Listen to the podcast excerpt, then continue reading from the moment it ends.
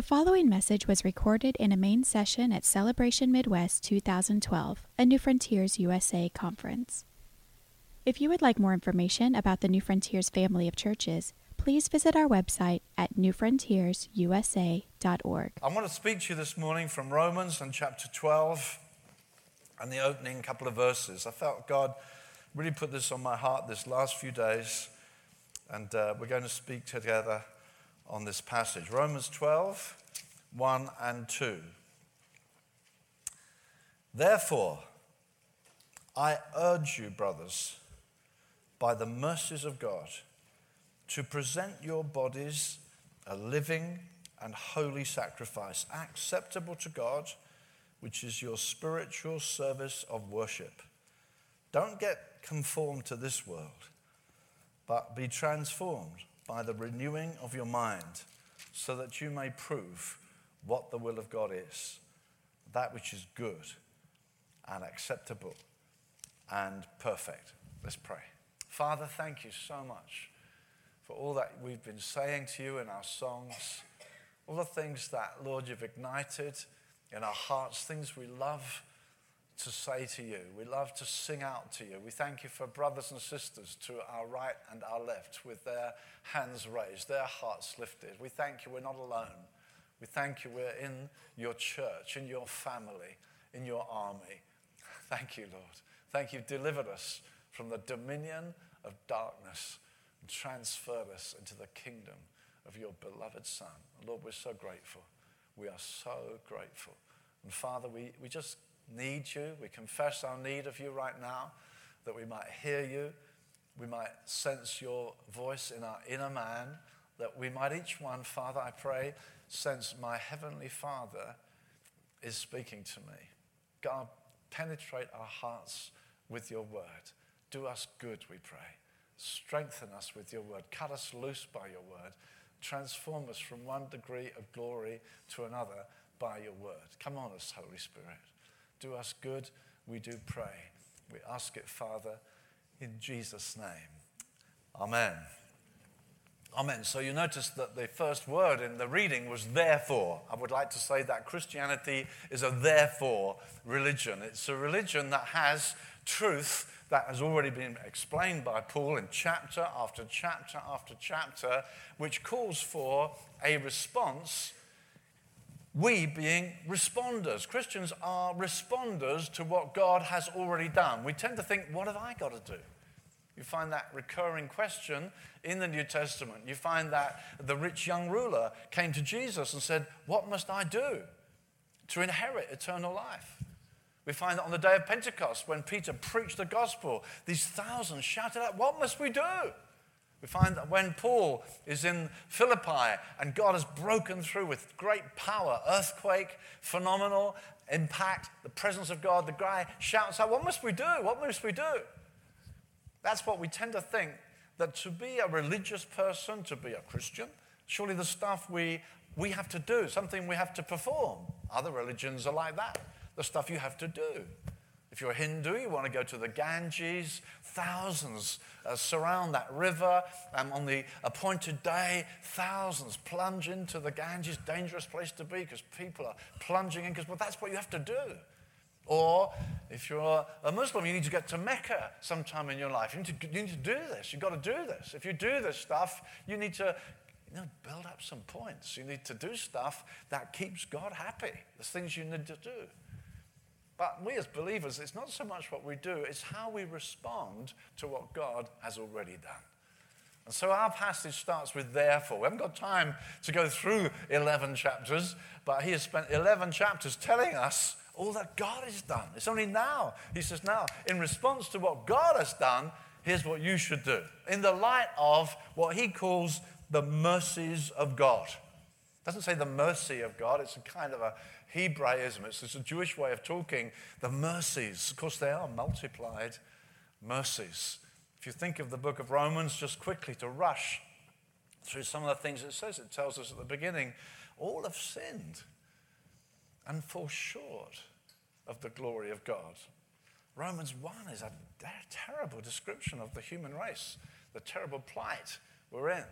But then as you go through, it tells about the redemption that's in Christ Jesus. What God did in Christ, how God came and rescued us. He redeemed us, He set us free. His blood has covered us, washed us, made us acceptable. The mercy of God has made us acceptable. So we've been forgiven freely as a gift. We've been declared righteous by God. What the Bible calls justified. That's a, a, a, legal word. God says, and no one is higher than God, I justify you freely as a gift by grace. It's all free. God has declared us who are in Christ to be holy. God made him who knew no sin to be sin for us. As we heard that wonderful word from Brian last night about the woman who found that she got strength, but he lost strength. It's like her blood stopped flowing. Why? Because his blood flowed and flowed and flowed. He's made a way for us to be accepted. The cross is the answer. Paul spells it all out. We have the abundance of grace, the free gift of righteousness. There's no condemnation. He piles up mercy upon mercy. There's no condemnation for us. God has perfected us for all time. When I wake up this morning, hallelujah, no condemnation. When I wake up tomorrow morning, I already know no condemnation to tomorrow or any other morning. He has perfected us for all time. Isn't it wonderful what God has done? No condemnation. We're discharged from the law. We're no longer under the law. We're singing that old hymn to a modern song yesterday, or earlier rather, about uh, how the law scared the life out of us. But Jesus' blood. It needs a few more chat, a few more verses, that hymn, just to celebrate the wonder of what God has done in setting us free from the horrors of the law because we've been discharged. We're no longer under law. Oh, the mercies of God. We've been adopted as children. We're not just forgiven by a judge. It's like the judge says, I'll not only forgive you, come home with me. You're my son now. And because you're a son, I give you the spirit of my son in your heart, crying, Abba, Father. It gets better and better. The mercies of God, forgiven we're far from God. He says, come in. I, I declare you righteous. I adopt you into my family. You're not only legally adopted, I put the spirit of my son in your heart. So you cry out, Father, you feel at home. The mercies of God. And not only that, he tells us in Romans 8, yeah, there's tough times, suffering, but there's joy in suffering. And he says this everything works together for good. For, what, how many more mercies do we need? We are high and rich in mercies. The mercies of God, He piles them on one after another. And then He says, ultimately, eternal glory. All this is pointing towards new heavens, new earth, new bodies. It's outstanding. Just chapter after chapter of the mercies of God. Romans is a magnificent, magnificent book. And he set up the mercies of God. So Paul comes to this turning point. It's important to see that there is a turning point in the epistles. Very often there's a kind of therefore verse. You find it in Ephesians chapter 4, verse 1. Therefore, in view of all that God has done, you need to see your, what your response should be. And sometimes we kind of oversimplify that. Sometimes we just say, so let go and let God. And that's not what the Bible says. It says something more specific. It tells us how to respond in view of all that God has done. 11 chapters of what God has done. Now, here, here's a response. Here's how you are to respond. And notice what it says it says, present your bodies as a living sacrifice. We start phrase by phrase. We're going to look at this. Present your bodies. Now, I just want to notice how specific the Bible is. It says, present your bodies. Biblical Christianity is interested in your body. You see, often we will say, Lord, I give you my heart. Well, it's not like God isn't interested in your heart, but He wants, you, he wants where you live to be given to Him. It's even possible, as the uh, Revised English Bible says, we give you our very selves. That's how it translates this verse. But your very selves, mm-hmm. Uh, I give you my heart, mm-hmm what do you do with your body? See, the Bible's interested in our bodies, not an abstract concept. And we can get, because we get abstract, we can kind of miss the point. I give you my heart. What does that mean? It's like, you know, someone's got a dog and the dog comes in the room and the people say, oh, look, your dog really loves you. My dog really loves you. And then it bites you. and he says, oh, but my dog really loves you. Say, well, would you please tell his teeth that he loves me? You know, it's, it's not just that he's, no, no. What does he do with his body? What is he doing? Why is he biting my leg? What are you doing with your bodies? And the Bible's interested. We present our bodies. It's very specific. And so you'll find phrases like this in the scripture. It says back in uh, Proverbs 6 and 17 things God hates haughty eyes. Notice it doesn't say haughtiness, haughty eyes. The way you look at people with your eyes. A lying tongue. Not just lying. God kind of says, no, it's your tongue. You're lying with it. Hands that shed innocent blood. Feet that run to evil. See, the Bible locates sin in the human frame. It doesn't float around. It says, What are you doing with your body? Where you live? What you get up in the morning, that thing you live in. And so the response we give to the mercies of God is to present our bodies. Romans 6 don't let sin reign in your mortal body.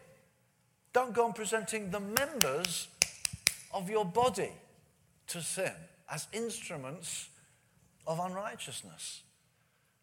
Be careful what you're doing with your body. In fact, here we come with this wonderful word present your body as a living sacrifice. Now, the very word present is the kind of word you associate with sacrifices in the Old Testament. It's a word, as it were, taken out from that religious context in the Old Testament where they presented their offerings. Present, you presented a lamb, you presented the goat, you presented a bull, you presented an offering. Now in the New Testament, it's saying, present your body as a living sacrifice.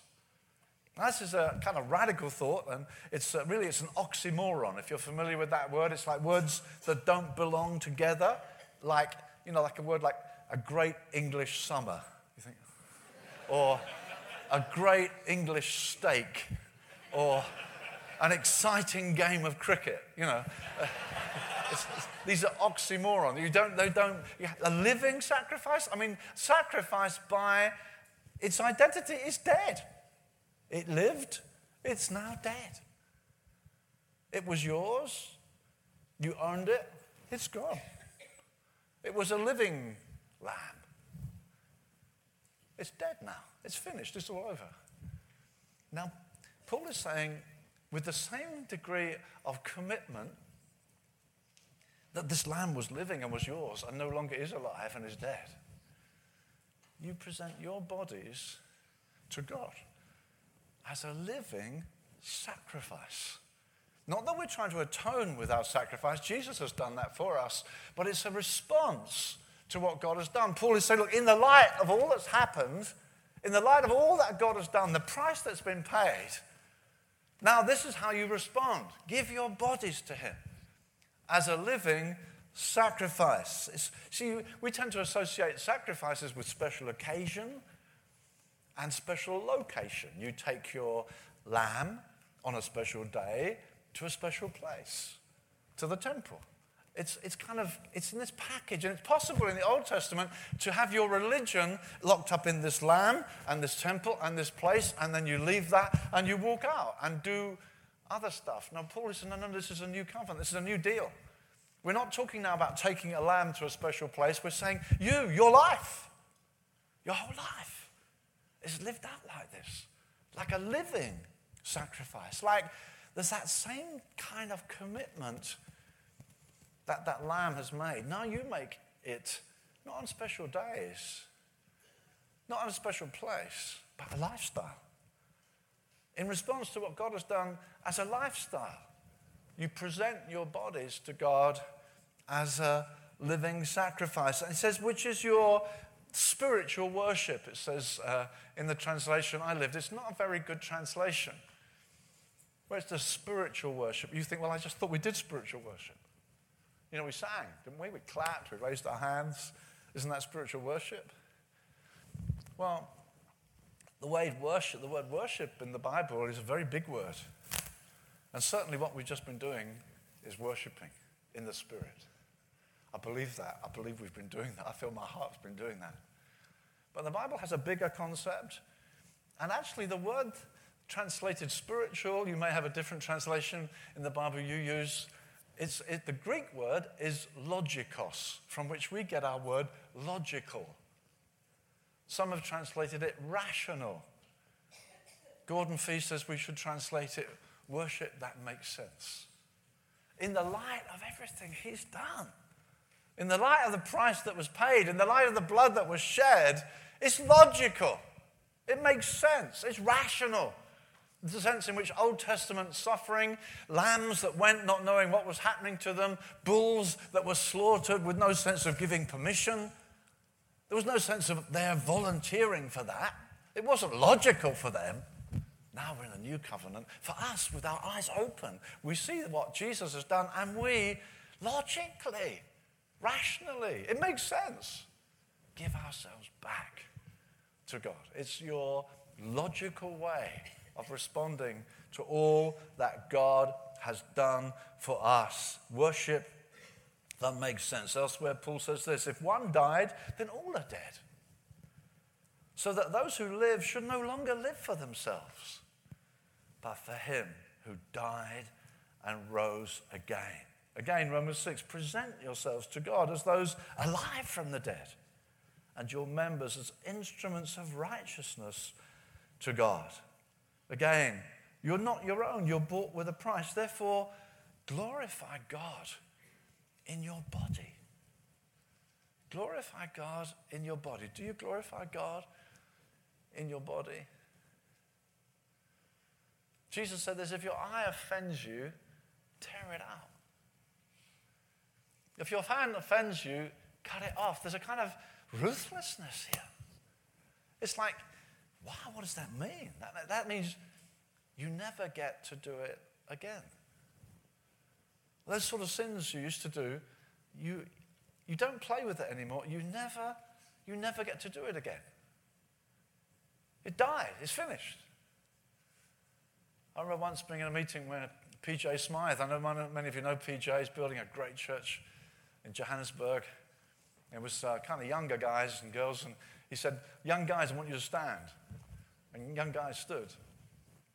He said, Put your hands on your chest. And they put their hands on their chest.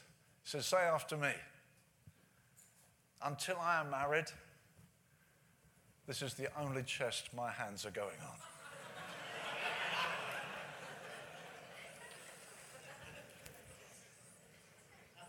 Repentance means you never get to do it again. It's like you cut it off, you cut your hands off. You present your body to God holy, acceptable worship. You're ruthlessly, you're like a sacrifice. It's ruthless. That thing doesn't live anymore. It's dead. Take it away now. And God is looking for that kind of devotion, dedication, that kind of delight in Him, that kind of, no, no, no. I, he has won my heart. He's redeemed me. He has done something that demands my not my, just my heart in the way we can say that sentimentally. I give you my heart, but with my hands I do other stuff. I give my hands. I give my feet where I take myself. I give my tongue. See, the Bible's interested. What do you do with your tongue? It says in James, it's a very powerful weapon. Do you still gossip? Do you find it easy? Sometimes people say things, uh, Christians say things, I think, did you get permission from the Holy Spirit to say that? People write on blogs and things. You think, did the Holy Spirit give you permission to say that? Do you live with any sense that these belong to God now? Are you free to do that? Are you free to just pass stuff on? Are you free just to be critical? How do you do that? Is your tongue not given over? Is it easy? How do you do that? I don't know how you do that. If we've come to God and said, Lord, no, it's yours now. See, it will make you be slow to speak. It says in Romans, as a result of this encounter, every mouth is closed. Lloyd Jones says that's the mark of the Christian, his mouth is closed. See, from now on, God's not even interested in your humble opinion. See, we, we realize we realize Jesus died because we were a mess. And so we don't quickly resurrect that mess and get on with it. We're more diligent. No, no, I gave it to God. I'm going to be very careful what I say. Very careful. That's how people get into leadership, beloved. You begin to say, when that guy speaks, he doesn't mess around. He's tr- what he says, he lives by. See, you begin to, not every believer should be like that. But elders are, it says from Timothy, you look for guys who are really living this out. They're living it true. They're, they're being that. Their bodies, they are surrendered. They're not messing around. So Paul is saying, now come on, let's give our bodies to God. You're not your own.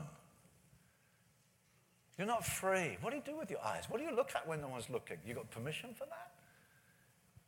No, we give our eyes. I remember the first pastor I ever knew. I was saved from a non Christian background, and uh, my, I was just on my own. My parents were not Christian. I went to a, a Baptist church, and the, the pastor was a beautiful man. And he gave testimony, I once heard him speak of it, that he was just drifting as a young pastor, not seeing much happen. And God arrested him actually with this passage about present your bodies. And he said he took about three to five days in prayer. As far as he knew how, he gave his body to God. He prayed about his hands. He prayed about his feet. He prayed about his tongue. He prayed. He, as far as he knew how, he gave himself to God. His ministry was just magnificent from that time on. It grew and grew and grew. Had A huge influence, affected my life profoundly. He had a time of giving his body. He met, not just I give you my heart, but specifically. Have you ever done that? Ever thought of doing that? See, the Bible's encouraging us. Give our bodies to Him. Give ourselves to Him. Now, let's just go on through this verse. So, first of all, he wants to know what we're doing with our bodies. That's the first thing in response to all that God has done. All the way he makes everything work together for good for us, makes us righteous gives, assures us of eternal heaven and glory. In view of that, come on, what are we doing with our bodies? And the second thing he says, now don't be conformed to this world. Don't be squeezed into this mold, as J.B. Phillips translates it. Don't let the world squeeze you. I remember the very first time I went to China, it was during the season still where communism was pre- prevailing, and every person I saw had a Mao suit. You couldn't tell, it was men or women, they all had navy blue Mao suits, hats, jackets. I mean, just every, every person you saw looked identical. Talk about conformed. So that's conformity that's forced on a culture. And they carried their little red books. I mean, it's incredible to be able to do that to a whole nation, a vast nation like that. They all wore the same. That's the way the Greeks tended to work, not so much with clothing, but they would take over a nation and then impose their culture. They would bring in the theatre, they would bring in the games, the gymnasium, they would bring in all, all their, they imposed their culture. And the Hebrews hated the way they did that. And that's the way the Greeks conquered nation after nation. They imposed their culture upon them. They said, This is how you live.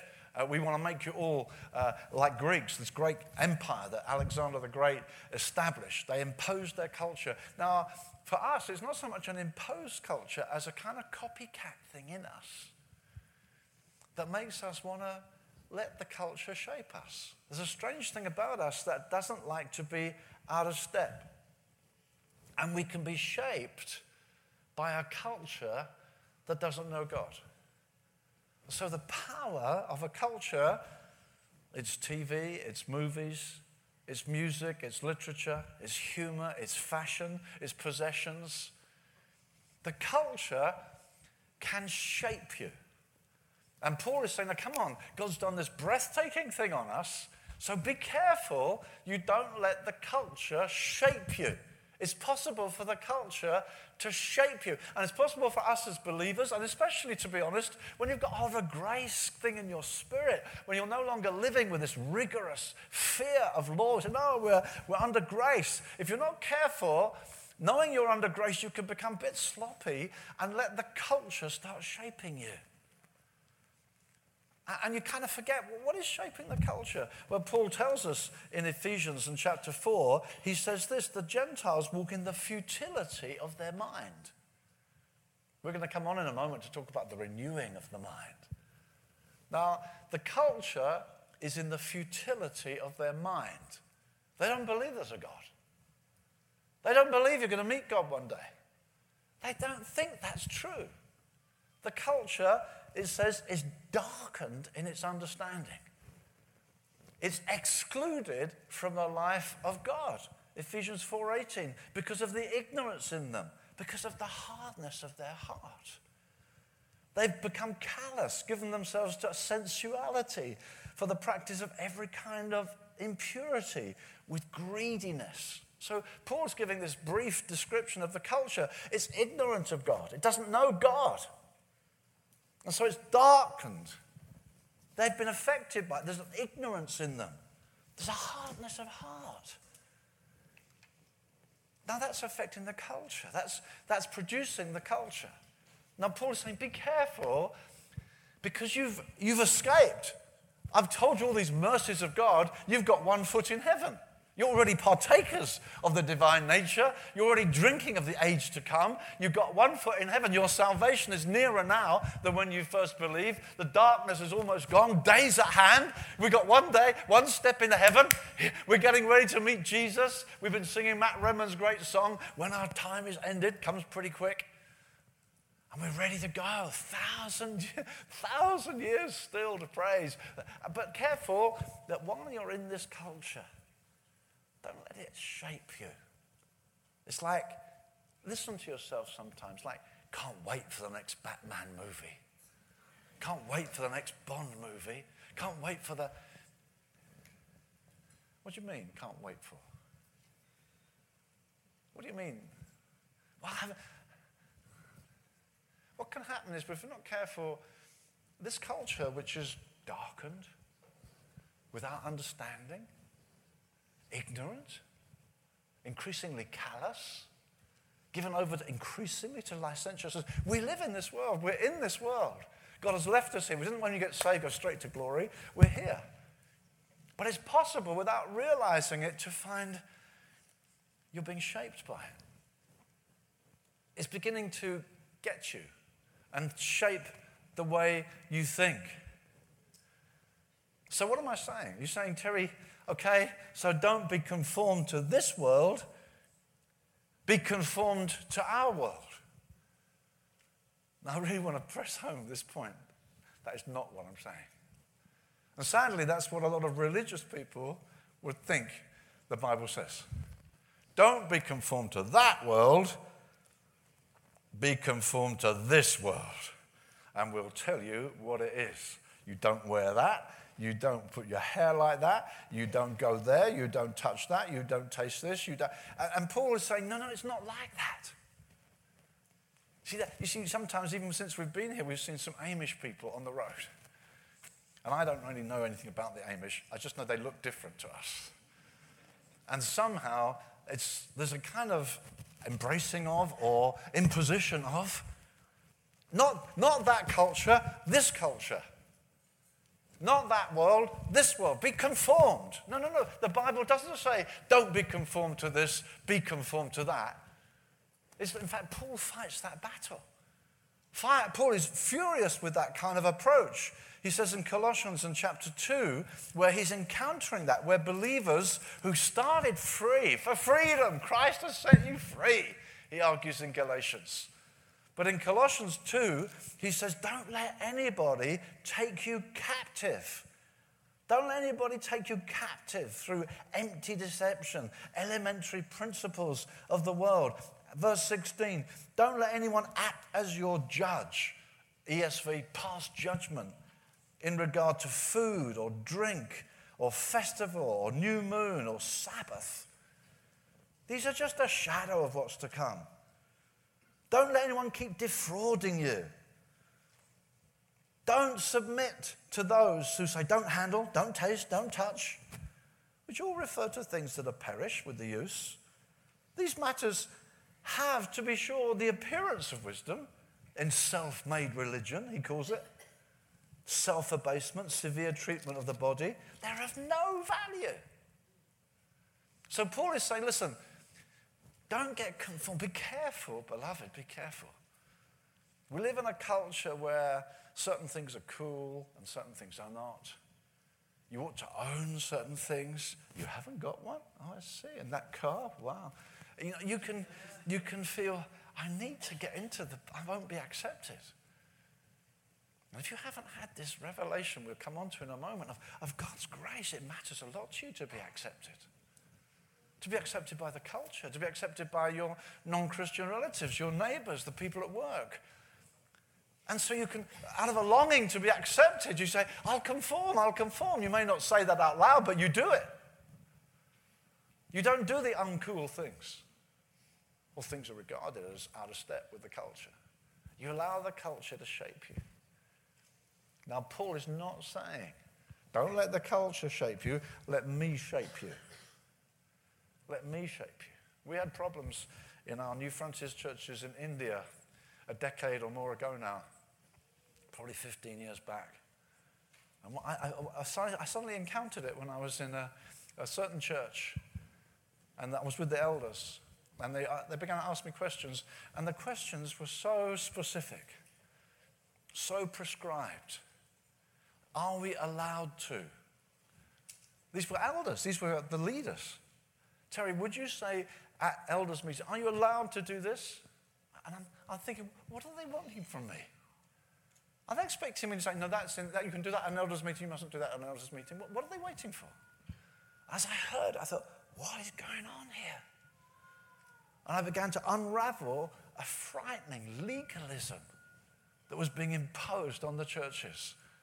See, there's principles, and then principles can become prescribed ways of doing it. You should be like this, and this is the way you do it. And don't you do that? You should do that. Make sure you do that. If you don't do that, and so we begin to impose prescribed ways how you raise your kids, whether you do it homeschool, whether you do that, whether you, this is the way you do it. This is our way of doing it. You do it this way. And you conform. If you don't conform, we begin to regard you as not really in the movement. You're on the edges because you're not conforming to our style, our pattern, our prescribed way. Paul doesn't say, don't be conformed to the world, be conformed to our style.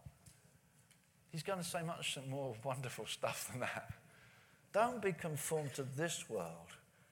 What does he say? Be transformed by the renewing of your mind. Beloved, your mind needs to be involved. Some of us are a bit lazy.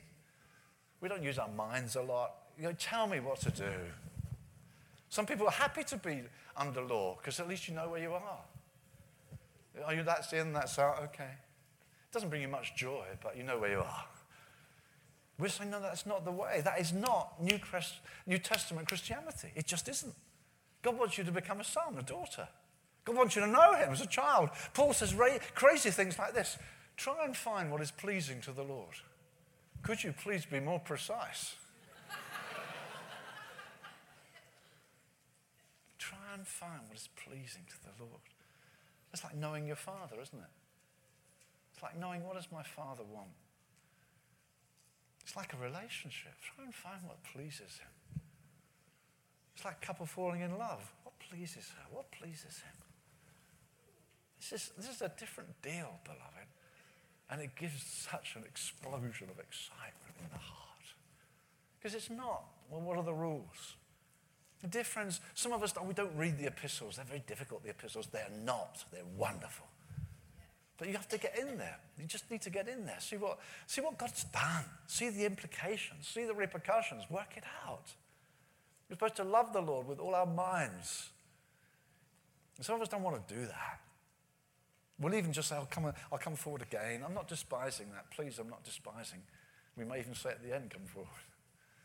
But you don't want to get into that kind of, every time they say come forward, pray for me. What do you mean? Oh, pray a blessing. God bless him. Thank you. The Bible says, be renewed in the spirit of your mind. You've got to think. We've got, to, we've, got to, we've got a religion that you think about. You don't go and plunge yourself in the Ganges. You don't say, you know, 25 Hail Marys, 25 Our Fathers, go to visit Mecca. No, it's a life where you think and you appraise and you evaluate things that do and you live with your conscience alive to God. It's exciting. It's not slavish. Do this, don't do that. Oh, that's outside the line. Paul says, no, no, be transformed. The word is, the Greek word is metamorphosis. It's, it's, it's used three times in the New Testament. It's, it's, it's transfigured. It's translated. Same word. They go up onto the mountain. We go up with Jesus, and they're in the mountain, and they're tired, and they're praying, and they're talking. And it says Jesus was transfigured before them. and his face shone like the sun. And his clothing glistened. It wasn't like Moses, when Moses caught a kind of reflection of heaven and, covered it over with the cloth. Here, the cloth itself shone.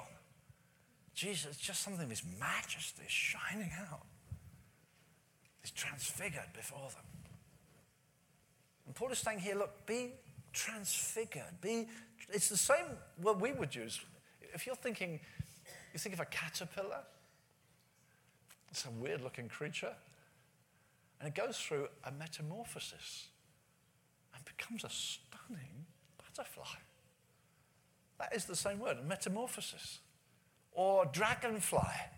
I mean, when I saw close ups of dragonfly bugs, I thought, that is one of the most ghastly things I've ever seen. I mean, caterpillar, at least you can think that's a nice, caterpillar. I mean, dragonfly, I've never seen anything so gross. And then it goes into this and comes out, and you think, look at that dragonfly, those wings, the color, the movement. You think, can that be that? Yeah, the same, that. That used to be that. No, it's, it's, it's transformed. It's wonderful, beloved, to see growth in people. Not simply because they've been to the school, they've taken notes, okay, I got that down, okay, I. No, you just see them open, you see their spirit open. You see them change. You see their attitudes change. You see their, just the way they live. They just change. Yeah. It's a wonderful miracle. That's what we're supposed to be. You change from the inside. You, you just keep on changing, as we'll see for in a moment. Because the third place in which it's spoken, it says, As we behold him with unveiled face. 2 Corinthians 3, verse 8. As we, with unveiled face, it's comparing and contrasting Moses in the Old Testament, we had this veil he kept putting over his face. We, with unveiled face, behold as in a mirror the glory of the Lord, we are being transformed, transfigured. Metamorphosis, we're changing. As we behold Him, we are being changed. I know some Bibles say reflect, it's not the right translation. It's we are changed as we behold Him. It's like he's the mirror. In Corinth, they used to manufacture mirrors. They were famous for these uh, brazen mirrors. In those days, didn't have mirrors like we have, but they would have very, very polished metal. And they would see uh, these reflections. They were famous for it in this city. And Paul is saying, look, we, no one's seen God at any time, but God sent forth his Son. And we can see in him the glory of the Lord. We see in him the radiance of the Father, the express image of God. We know what God is like. He's exactly like Jesus. He's the exact image. And as we behold Jesus, as we, as we gaze on him, as we gaze on him, we are subjects of a transforming influence.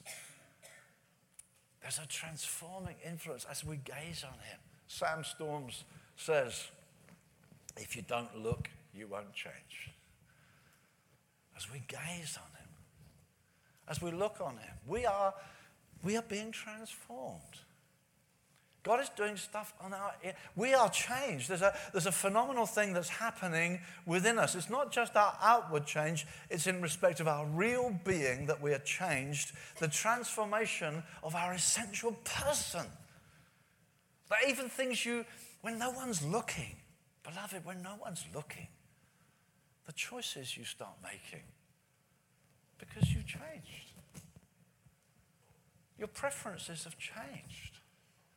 Now, when you're born again, that happens, that you are given a new principle. It happens in a moment. The day you're born again, a new principle comes to birth in you.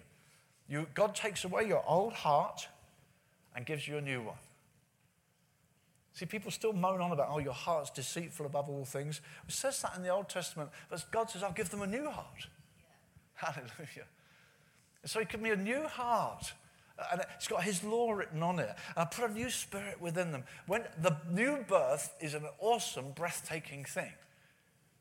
It's not having another go. It's not taking up religion. It is a phenomenal, radical change in you. You are born again. You've been born again.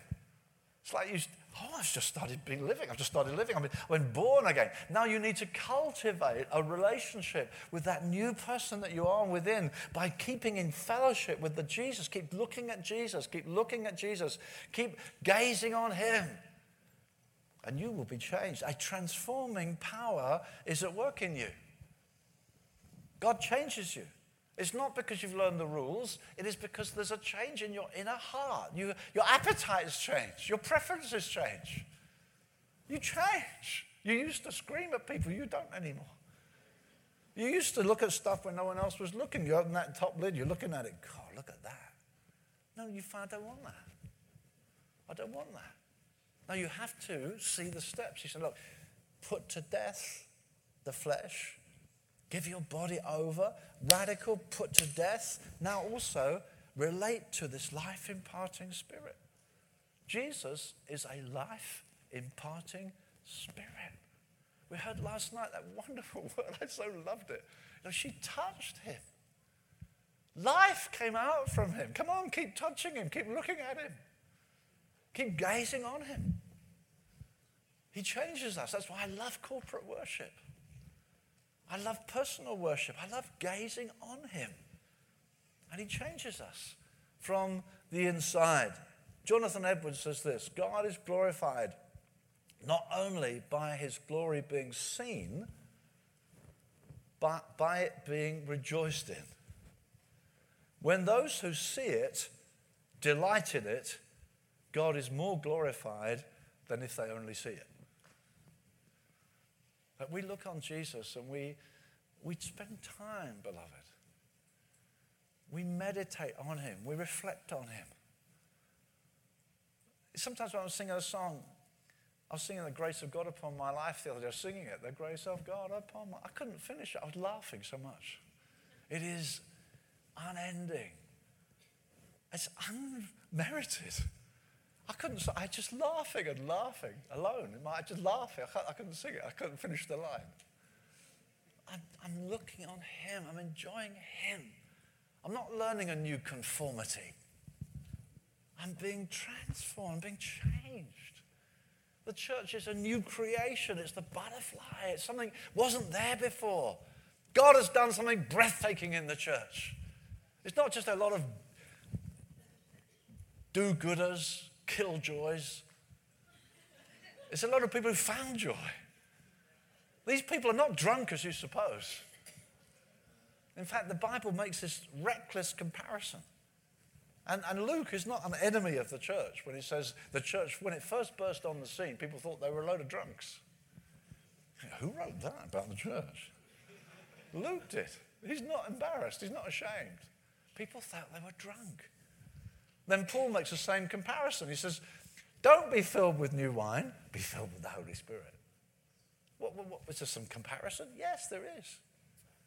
I come from a seaside town, it's a student town. You can walk on a Saturday night, you see this crowd, you think they're drunk. Why do you think they're drunk? Well, they are. Why are they drunk? Why do, you, why do I think they're drunk? Because they're noisy, they're free, they're kind of happy, they're liberated. They're not themselves. I remember the office party when I used to work in town in London at an office. You know, the Christmas office party was outrageous. I mean, people drank, and the next day you come into work and think, did I really do that? Yes, you did. You mean, you mean on the table? On the table, yes. And who brought the music in? I don't know, but you on the, you, I did, yes, you did. How come? I think you drank too much. Don't be drunk with wine. That's escapism. Be filled with the Spirit. See, drunk, people get drunk because they're weary of life, bored. I used to get drunk because I was bored. Monday to Friday, I, life was so boring. I used to get drunk every weekend. But for escape. Some people get drunk because they can't stand the pressure. Life's not boring, it's demanding. Some people get drunk to forget the past. They regret, oh, terrible things. Oh. See, drunkenness is an escape. Fullness of the Spirit is not escape. When the Spirit fills you, you know more fully what you already know. It's like, Jesus loves me. This I know. How? Because the Bible tells me so. well, that's right. That's great. But when the love of God is poured out in our hearts by the Holy Spirit, you see, some things are mediated to us. They're mediated by the word. Like, I'm going to live forever. That makes me happy. I've been cleansed from all my sin. That makes me happy. There are things that are mediated to me by truth. So I think on truth and it makes me happy. But when the Spirit comes, it's immediate. It just comes. You think, whoa! They were full of the Holy Spirit and joy. That's what it says even in suffering. Paul's in the inner prison. His back is bleeding. He's been persecuted. He's been thrown in prison, and they're singing. You think, who smuggled the booze in? it's comparable. See, a lot of our people out there who don't know God think that Christians are people who believe certain things and keep certain rules. That's all they think it is. They've never heard, oh, taste and see that the Lord is good. They don't know that. We, beloved, mustn't get pulled back into that. We must be transfigured. I came across this testimony recently. I'll just quickly read it. I'm nearly finished here. John Flavel, he was a Puritan. Now, Puritans get bad press, don't they?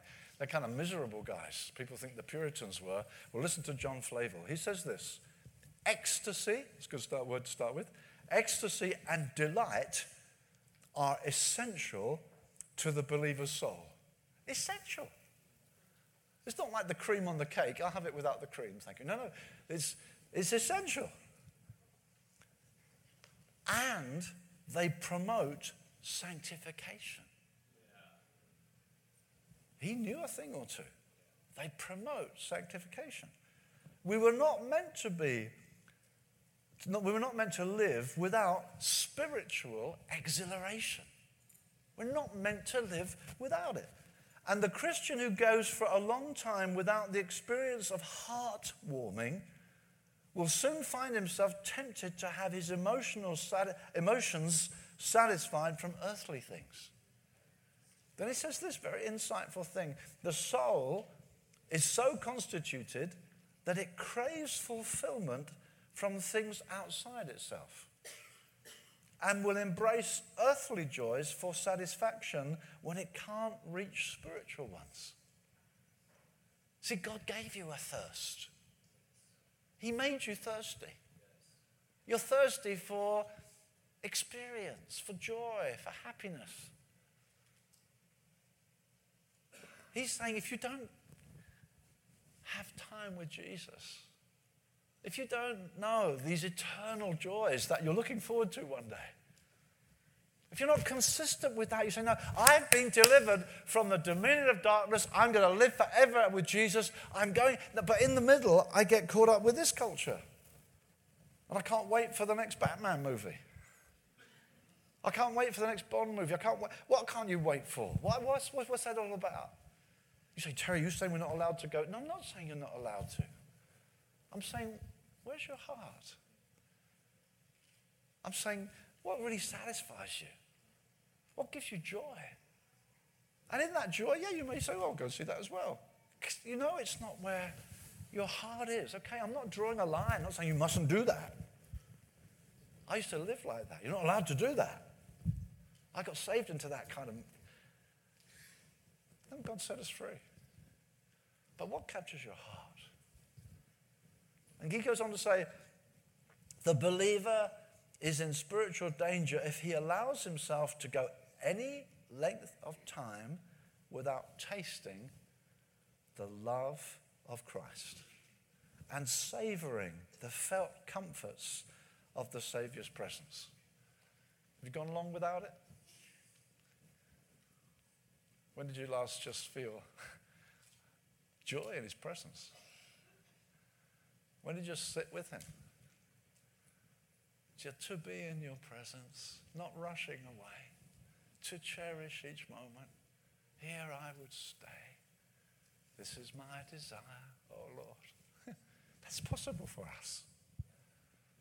See, when did that last happen? When did that happen last for you? And I don't just mean on Sundays when we gather. Uh, see, when, when there's no joy, when there's no bubbling up, well, you're going to look for it. The soul's made that way. I need a distraction. And so, what shall I do? Well, I look into this world that's been darkened in its understanding, excluded from the life of God through the hardness in there. Uh, maybe they can satisfy me. But it's missing the point. Jeremiah says, My people have committed two evils. They've forsaken me, the fountain of living water, and have dug out holes that can't contain any water. He finishes with this When Christ ceases to fill the heart with satisfaction, our souls will go in silent search for other lovers. By enjoying the love of Christ in the heart of the believer, I mean an experience of the love of God shed abroad in our hearts by the Holy Spirit, which has been given to us. Hallelujah. Beloved, the church is a people who found life. Corporately, when people come in, they say, What is it about you people? What is going on here? Not just when you've got a great band, not just when the songs are great, but there's something about you people, corporate. Something about you. If you had time, you've gone through Romans 12, he says, then you may prove the will of God, what is good and acceptable and perfect. Can't improve on perfect. Perfect is acceptable. You prove it. And then he goes on to talk about the body, how you find your life in the body in the church. We are a people who've been set free. It has to be lived out in each of our lives. So let me close by remind you of this. In view of the mercies of God, awesome, awesome mercies of God. I saw a picture in a magazine a few weeks ago, and they found a heel in the Middle East. They found a heel, a bone and a, a nail driven through it. This horrible, ugly, massive nail driven through this heel. Because the Romans crucified thousands of people.